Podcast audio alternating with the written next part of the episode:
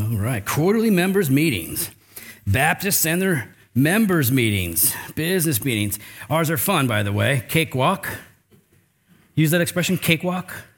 It's an old timey one, right? That's a cakewalk. It annoyed me because I didn't know what it meant. Because it sounds like bake sale. I don't know why cakewalk. Like, is that because a cakewalk is like a bake sale? That's pretty easy. Is that what it is? So I looked it up this week. It's not what it is. Cakewalk is a reference to a competitive dance that African slaves used to perform in the 19th century. Plantation owners, slave owners would watch as uh, the slaves performed these difficult but very smooth and interesting dances.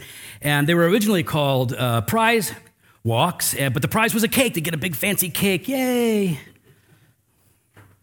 Well, it's kind of a bummer. You learn that's what a cakewalk is, like this, like slave owners making slaves dance for competitively.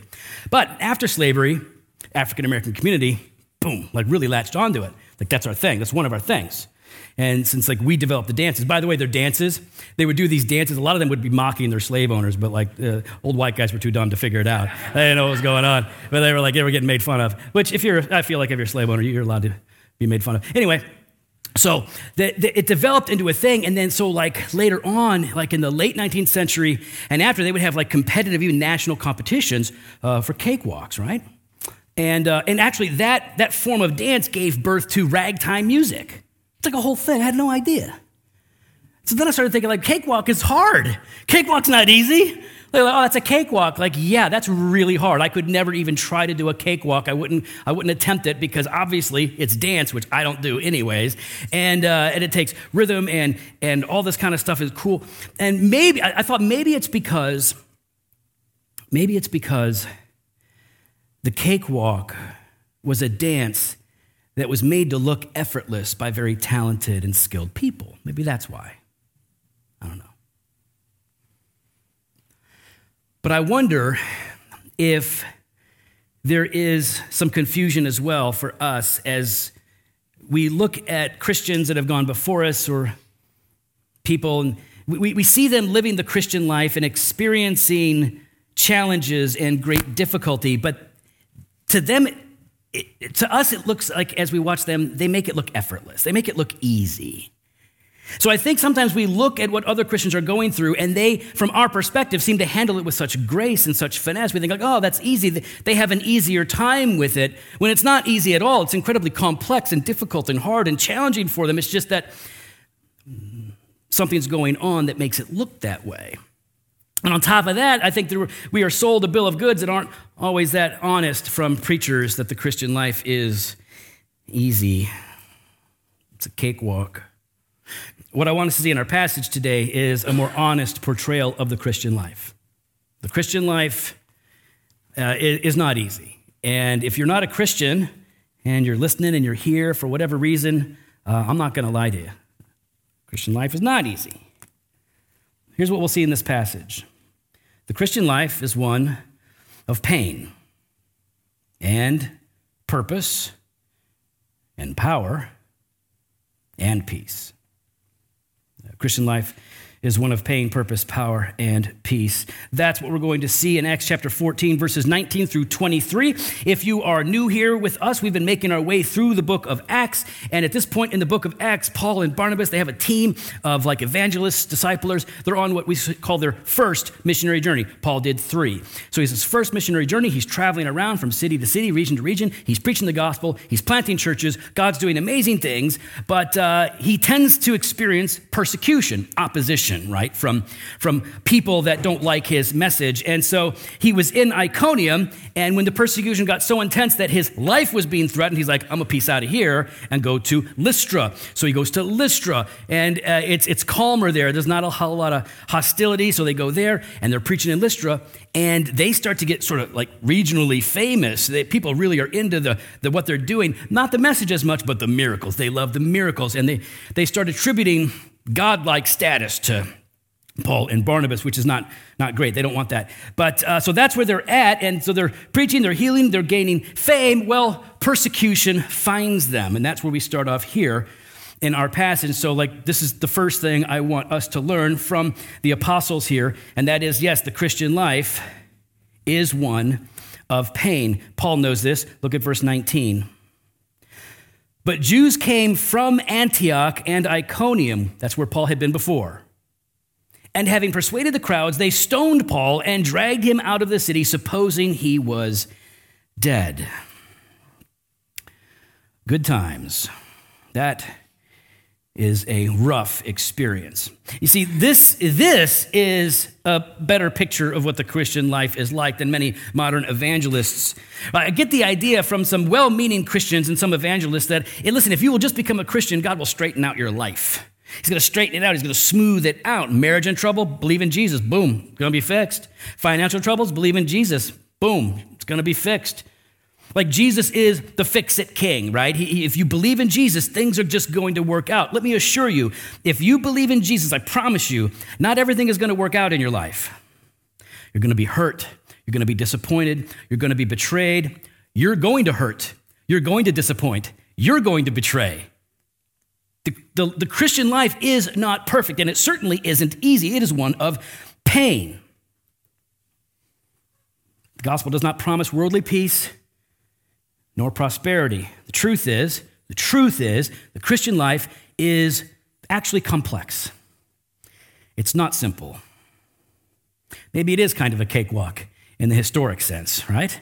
Complex, requiring discipline, learning, skill. It's complex. L- listen to Matthew chapter 7.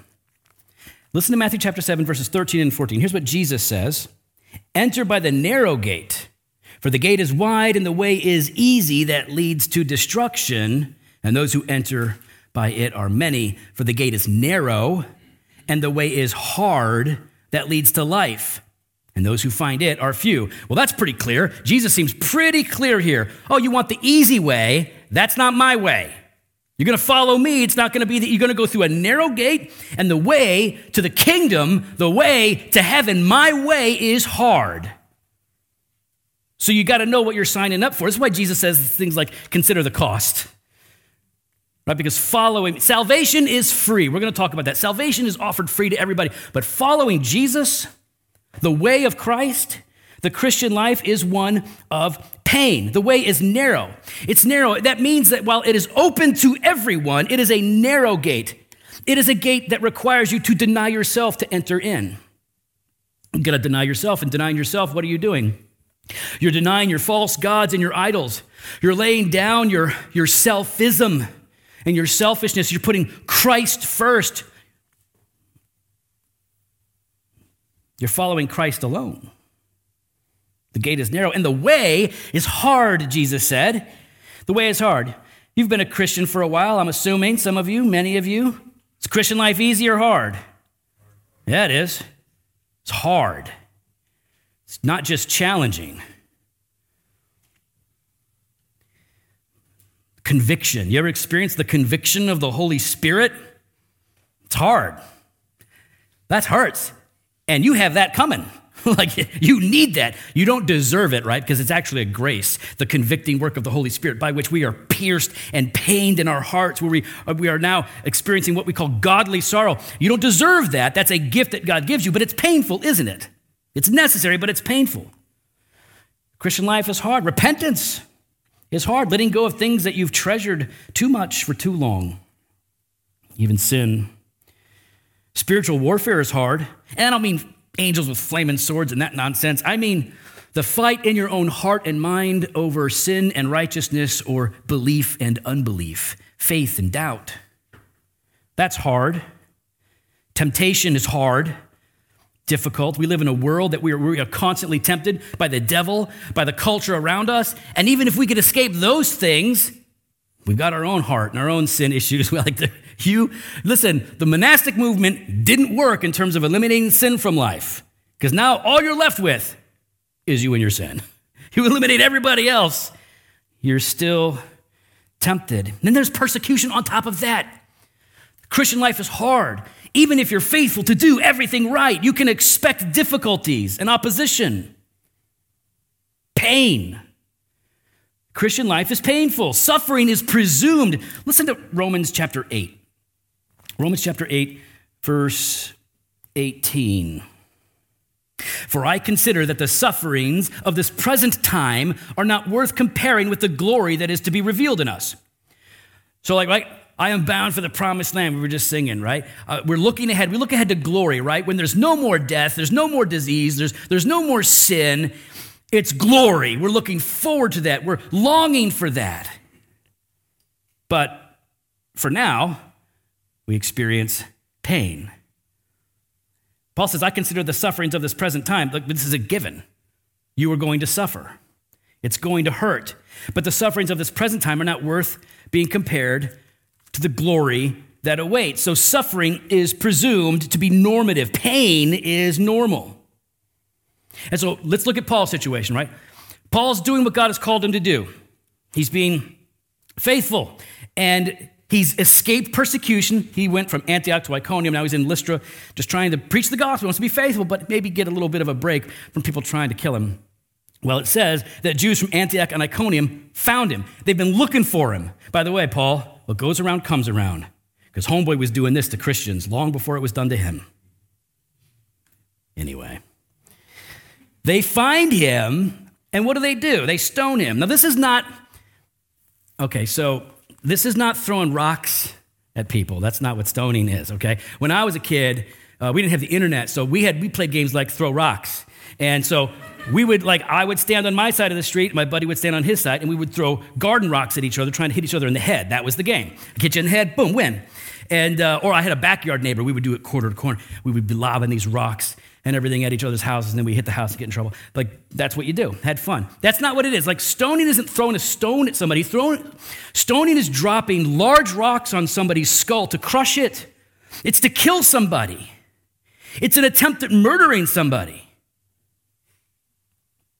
And uh, they, they crush Paul's skull. I mean, they, they stone him, they assume he's dead and they drag him out of the city. They don't bury him, not because they're busy. It's because in their mind, he's a dishonorable person, a blasphemer of sorts. Throw him out, let him die, let him be eaten by dogs. The Christian life is, is one of pain. It's one of pain for everybody. It's one of pain because we live a life of frail humanity. There is disease and death and sickness, there is pain and incompleteness in our physicality, in our regular existence. There's frailty, there's human frailty, and there's also human fallenness, right? Which is different, right? Uh, the, the, the, it, it's connected, but by fallenness, I mean like our own sin brings pain into our lives. We all know what it's like to hurt ourselves and to hurt other people because of our stupid, ignorant, or informed, ungodly choices. We know what it happens when, when, when, it's, when it's directed at us. The Christian life is one of pain because of persecution. So, yes, you need to know, you need to admit, and for every Christian, we need to embrace the reality the Christian life is always going to be one of pain, but it's not one of pain only. It's also one of purpose. Look at verse 20. The Christian life is one of purpose. It says, But when the disciples gathered around him, that's Paul, he rose up and entered the city, and on the next day he went on with Barnabas to Derbe. So the Christian life is one of purpose. Why do people quit? Like, why do you quit when you quit something? Everybody's quit something. We quit because uh, sometimes people quit because we're afraid. Right? You'll see people go up, like, oh, I'm going to bungee jump. And they get up there and they're like, I'm out. I'm not going to bungee jump anymore. They're afraid. They're afraid. Like, that's normal, right? We understand that. We, we become afraid or fearful of something and we don't, we don't feel like we can engage in it any longer. Well, fear will back us off. People will quit something because of pain. It hurts. We don't want to experience that. And again, that makes sense, right? Like we can we can figure that out. Like, oh yeah, that's why most of us don't go to the gym because it hurts. It doesn't feel good until you develop some sick appetite for that kind of thing. And then uh, they go, oh, I like it hurt, burn, feel the burn. Like, okay, that's, that's cool. It's good for you. Um, but most of us don't do it because it hurts. Like, like, oh, so pain will make us quit something. And you know what else? Failure will make us quit. You fail enough and you'll just be like, I can't do it, obviously. I'm never, I'm never going to get this. And you see this in little kids if you have kids, right? What happens? Well, a lot of them, Like, you know, I'll do it, I got it. Like when I was looking, I'll do it myself. That was my thing. I'll do it myself. Three years old. Do it myself. Okay? Try it once. Forget it. I'm done. I quit. Didn't work. I'm, i quit. And little kids will quit, and you, you have to teach your kids, right? Listen, no, you can't do it now, but you can do it later if you keep doing it. Like you, if you quit, you will never learn it. But if you stick with it, you will. You can do this. It's just going to take some time. It's going to take some effort. But failure, and moral failure in particular, I've seen this happen in my life, and I've seen it happen in a lot of Christians' lives, where you fail morally and now you feel like, wow, I look at what I've done. I've done so much, or I've failed so hard, or I've gone so deep in this particular sin. There's no way I can come out of it. We're so discouraged because of our own failure, which is sin for which we need to repent, but it's like we get overwhelmed with it and we just give up and we say, like, I'm, I'm never going to overcome this. I'm never going to get any better. We quit for a variety of reasons. Key to perseverance when tempted to quit is purpose.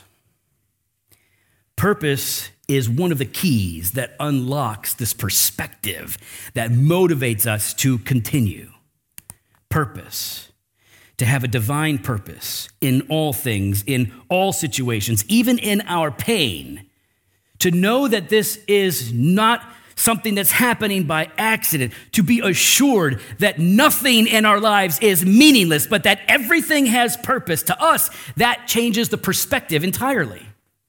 Now, we exist not just as Baptists, but in the Reformed Baptist tradition. So we're connected to, you know, Protestantism and, and Reformed Protestantism in particular. And so a lot of us are familiar with uh, the Westminster Shorter Catechism, right? Question number one, what is man's chief end? It is, it's asking the question, what is your purpose? What is our divine purpose? And that purpose is to glorify God and enjoy him forever. Presbyterians nailed that one, didn't they? It's pretty good. We've been ripping them off ever since. ever since 1646, we've been ripping off the Presbyterians because they get so much right. Okay, so that's our purpose, right? That's really good. Okay, so we know our purpose is to glorify God and to enjoy Him forever. It's one thing. Okay. But that's really, for most of us, that's not specific enough.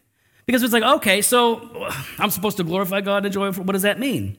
And so then we have these children's catechisms, right? And like in the children's catechism, it'll say, How may we glorify God and enjoy Him forever? And it says, uh, We glorify God by loving Him and doing as He commands, right? Okay, so that's okay, that's helpful. That kind of that kind of clarifies things. But I find that it's helpful for me, and it's been helpful for other people, to really clarify the context in which we glorify God by clarifying our callings. Right? And what I mean is, is okay, so I'm supposed to glorify God and enjoy Him forever. what does that look like in my particular case? We're all different, right? But we can all start at the same place. If we're Christians, we say, okay, so number one, I'm a Christian. I'm called to be a Christian, so I'm called to follow Christ, right? That's one of my callings, like the greatest calling. But, like, listen, are you single or married? Because if you're single, then you're called to be single. Don't worry, that doesn't mean forever, it just means for right now, that is your calling. You are called to be single for now. If you're married, you're called to be single, right? Or married. okay. That is not of the Lord. That is not of the Lord. It's not of me either. I'm not taking credit for that. If if you're married, you're called to be married, but it may you may only be called to be married now, right? People die, divorces happen. So there are these callings in our lives, right? So what does it look like to glorify God and enjoy God in my singleness, in in my marriage? Are you a parent? Then in your parenting, as a father, as a mother, or as a husband, or as a wife. In your vocation, you may hate your job. Your job may be miserable, doesn't pay enough, boss is a jerk. That is your calling, at least for now. So, how do you glorify God? In the, you got to look at your callings. It's really helpful. So, okay, purpose changes our, our, perspective on how we are enabled to persevere because now we get like, oh wow, I'm not here by accident. This is not meaningless. My job isn't meaningless. My relationships aren't meaningless. My schooling isn't meaningless. My suffering isn't meaningless. My pain isn't without meaning. So we look at Paul. Paul, they try to kill Paul. They think he's dead. They throw him out of the city. The disciples get around him, and Paul, he pops up. Now, I doubt that he popped up like that uh, because he just had his skull bashed in. He's probably, I mean, maybe it was. We don't, it doesn't say, but I imagine he's bloody. He's, he's probably like, you know, like, whoa, like, uh, that was crazy. but something happens, right? Like God brings him back. Not that he was dead, but God restores him. And what does Paul do? He goes back in. He goes back for more. Not because he's a glutton for punishment, but because he's, because he's, if anything, he's a glutton for grace. He wants to be faithful to God. He wants to glorify God in his calling, and he knows his calling is to preach the gospel. So he goes right back in. It's crazy. He entered the city, and then the next day he went to Barnabas and Derb, and they preached the gospel to that city, and they made many disciples. He continues to do the thing that gets him into trouble. He can persevere because he understands his purpose, his calling. It changes. But it's not just purpose. Like pain, that's the reality. Purpose is a given, but if all you have is purpose and you don't have the ability to do it, how does that leave you? Frustrated, right? I mean, brokenhearted, devastated. Like I'm called to do something and there's no way that I can do it. It's almost cruel, but that's not how it works. God clarifies for us what our purpose is, and then he gives us divine power to actually do it. The Christian life is one of power. Look at verses 21 through 23. So it says, When they had preached the gospel to that city and had made many disciples, they returned to Lystra and to Iconium and to Antioch, strengthening the souls of the disciples and encouraging them to continue in the faith and saying that through many tribulations we must enter the kingdom of God. We can stop there for now. The Christian life is one of power. So Paul has this ministry, right, that God has given him. And in, in some senses, it's, it's, it's, it has this emphasis on the on being outward, right? He's preaching the gospel, he's reaching lost people, and then they're being converted, and then he starts discipling them and bringing them into churches, and then he moves on. Okay, he finds these lost people, he preaches the gospel, makes disciples, starts to gather them together, and then he moves on. And so that's what he's largely doing. But his outward orientation, like that, will sometimes shift to be a more inward orientation because he'll go back to those churches to strengthen the saints. Like there's now established churches, or they're almost established churches, and he begins to appoint elders in those churches so that they become functioning local churches. So, this, this work that Paul is called to do requires divine power. I mean, just, just to do it, right? The, the, his purpose orients him towards the task, right? Okay, uh, I, they just tried to kill me. I'm going back in because I know what my purpose is. Now, I don't know about you, uh, but I've been beat up before. And um, when that happens, then uh, I don't want to. I don't want to do what I did to incur that beating, even if it was unjust, even if I was being unfairly picked on as a little kid. Like I want to avoid that person. Paul knows, no, no, no, I know if I know what I did, and if I do that thing again, they're probably going to kill me again. And Paul would ultimately be killed for this. But he said, I'm going back in. He, it's not just it's not purpose that's driving him in. Purpose orients him towards it. It's power that enables him to actually do it. Divine power.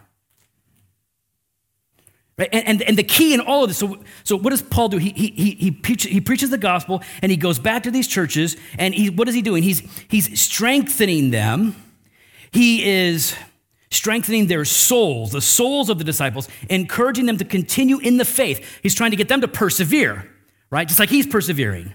And what's the lesson? What's the standout lesson that, that Luke mentions here in Acts? Telling them that through many tribulations you must enter the kingdom of God. You want to enter the kingdom of God? You want to follow Jesus? Tribulation. Thought it was an end times thing, didn't you? Oh, tribulation, the end times. We're not going to experience that because we're pre trib, post wrath, whatever nonsense. No, tribulation is. It's the meat and the potatoes of the Christian life. You're going to experience pain. It's going to be difficult. And so, the lesson, one of the lessons that we have to learn is that the, the, the road to heaven, right, the, the path to the kingdom is marked by difficulty, tribulation, pain, temptation. So, he's, he's explaining to them what that is, encouraging them in the faith. He's, he's giving us a lesson here, really, that we see that we need the local church, we need each other. I mean, I, I, when I say we need the local church, I don't simply mean we need an institution. What I do mean is that we need the God ordained means of gathering God's people, right? And that does include a kind of an institution, right? Because there there's structure, there's leadership, and all of that. In fact, we see Paul doing this, right? He's going back, he, he's, he's, he's strengthening them in the faith, and then it says in verse 23 And when they had appointed elders for them in every church with prayer and fasting, they committed them to the Lord in whom they had believed. So you see, Paul cares about structure, about organization. Because ecclesiology, that is the doctrine of the church, actually matters. And note this, by the way, just by the way, for because we're a Baptist church, we're part of the Southern Baptist Convention, and most Southern Baptist churches, by and large, do not have a plurality of elders. Elders are pastors; it's the same thing. They have one. They have a plurality of deacons and one elder. But Scripture calls us to have a plurality of deacons and a plurality of elders. Every local church should have more than one elder. We need a, a gifted group of people to serve as deacons and as elders because there are various needs to be met in the church. And while this message isn't about all that elders do and all that deacons do, just note this that they were appointing elders, plural, in every church. If you only have one pastor in a church, he's either going to function as a pope who calls all of the shots, or he's going to be a pawn of some other group of people that have to do their bidding. You need a plurality of elders who function in parity, equal authority together. Nevertheless, the point here is that Paul goes back to this task of not only preaching the gospel, but strengthening the church. That takes divine power. I mean, what is it that we learn in Acts chapter 1, verse 8 when we started, right? Jesus tells the, these Christians, these disciples, You're going to be my witnesses. Jerusalem, Judea, Samaria, to the uttermost parts of the earth. Purpose calling, direction, right? This is what you're going to do. But thankfully, Jesus doesn't go, hey, man, I got a task for you. No, go do it. That's not what happens. What does he say? You will receive power when the Holy Spirit comes upon you. And then you'll be my witnesses in Jerusalem, Judea, and Samaria to the uttermost parts of the earth. That's the point. It's not just a purpose, it's not just a direction, it's also divine empowerment so that we can do the very thing God calls us to do. And what this means for us is our weakness, our frailty, even our failures cannot stop the power of God. It cannot stop the work of God. God orients us and then calls us to go. He empowers us to do so. In fact, your weakness highlights God's power. Because look at y'all. You look like me. Uh, listen, I, I like to fancy myself a tiny tough guy. I like to think about like I can handle my business. Like, you know, I'm not afraid of a scrap. If something had happened, I'd probably get owned. But like, you know, mentally, I'm like, yeah, you know, I'm okay. And I like to think, you know, little guy syndrome, right? I like to think like I can handle my business. You know, I'm stoic, I'm tough, right? You know, whatever. Uh, somebody, because my, my, father died uh, just a few weeks ago, and my sister before that, both unexpected and sudden. And, uh, and I, I, don't cry. I haven't cried since I was 11. Um, that's not a brag. That's not a flex. That's embarrassing. I don't know what it is, but something growing up is kind of stoic, kind of a way of being a, being a man in my family. It's kind of the way it was. You know, you just take care of your business and whatever. But when I'm honest, when I'm honest and I look at myself, I recognize like, uh, you know, I don't cry because I'm actually weak. I'm actually, I'm actually frail. I'm actually afraid. And, and when I, I look at the, the, mistakes and the failures in my life, I realize, like, wow, you, you are really weak. And, and I, I, having followed Jesus now for a, a three decades plus, um, I've come to the conclusion that I'm actually the weakest person I know. That's not what I like to say, but I know that I'm the weakest person I know because I know me better than I know any of you. And as weak as I understand you guys are, I'm beating you on this one.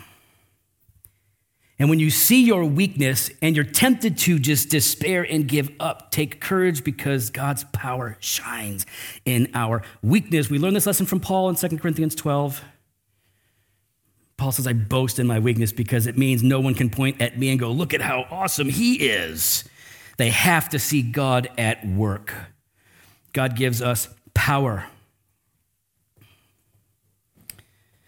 So, the Christian life, yes, it's one of pain, but it's also one of purpose. It's also one of power. And yes, it is one of peace. Now, I want to make this point not because it's in this particular passage, though it clearly is throughout the book of Acts. Um, and we're going to see it uh, really come to life here in, in another couple of chapters. The Christian life is one of peace, so long as you understand that peace is not the absence of conflict or pain, it is the presence of God. It's the presence of His grace. It's, it's an awareness that He loves you and that nothing can separate us from His love. God is with us. This changes everything. At these funerals, right? We've done a number of them uh, this past year. I'd like to read Psalm 23. Though I walk through the valley of the shadow of death, I will fear no evil. Why? Because you were with me. The, presence of God is our peace because we're not alone.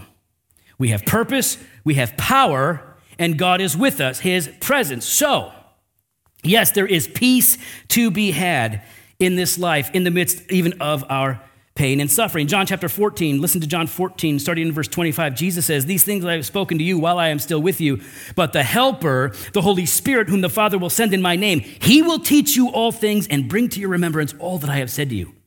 Peace I leave with you. My peace I give to you. Not as the world gives, do I give to you. Let not your hearts be troubled, nor let them be afraid. Jesus says, Oh no, I'm giving you peace. I'm going to give you peace, and it's not going to be like, the, like how the world gives. I'm going to give you something that is true, that stays, but it isn't going to be worldly peace. It isn't going to be prosperity or serenity in all circumstances. Though sometimes we are blessed with such seasons, and we praise God for those as well. But what does he do? Jesus says, Listen, I'm going to go, but I'm going to give you the Holy Spirit, and with that, I'm giving you my peace. How does it work? Because God is with us. Like a little kid is a whole lot less afraid to go into the haunted house, right? If dad is holding his hand, if mom is, is holding him up in her arms. It's like, oh, no, I, I don't need to be afraid because I'm not alone. In fact, I got the most important, strong, uh, wise person in the world with me. This, this is what we have. Or listen to John, John 16, verse 33. I have said these things to you, Jesus said that in me you may have peace. In the world you'll have tribulation, but take heart, I have overcome the world. So let that sink in. Jesus said, Oh, no, no, listen, uh, you're going to get two things. You're going to get peace, but you're going to get trouble. Now, you're going to get peace from me, in me, through your union with me. My presence with you, you will have peace, but from the world you'll get tribulation. So you're getting both. In the midst of conflict, turmoil, death, persecution, I will give you peace, a kind of divine confidence that, that comes from the awareness that God is with us and for us. And Jesus says, Don't worry about it because I've overcome the world. I love this. He's like, I've overcome the world. You see, whatever the world is going to throw at you, the, the, the, temptation, your own failure, whatever the world is going to throw at you, persecution, taking your life, taking your loved ones, whatever the world is going to throw at you, Jesus says, I'm not going to match it. I'm going to beat it by a million miles. I'm going to give more grace than you can possibly imagine so that you can actually persevere with power in the purpose that I've given you. In 1 John chapter 5, verses 4 and 5. John says this Everyone who has been born of God overcomes the world. And this is the victory that has overcome the world, our faith. Who is it that overcomes the world except the one who believes that Jesus is the Son of God? Okay, so everyone who is born of God, that is, everyone who is born again, overcomes the world. How? John says it's by faith, not by power. It's not by winning a culture war.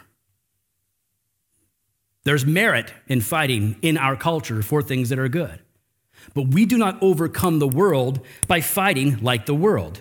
We have overcome the world by faith because our faith is in Christ, who defeated the powers and the principalities and the devil himself through his life and death and resurrection. There is power that gives way to peace because God is with us. So, the Christian life, if we're going to be honest about it, the Christian life is one of pain and purpose and power and peace. Christian life is hard. Most Christians I know are honest about this, and, and they, they seem to understand it. Because at the very least, you'll learn it the hard way once you start following Him. But the Christian life is not just hard, it's also blessed. As long as you understand blessed to mean something different than uh, worldly comfort prosperity or provision. We tend to talk about, like, oh, I'm so blessed. I got that car. Oh, God really blessed me. I got the job I wanted. God blessed me. And that's fine. I think any good gift you could consider a blessing from God.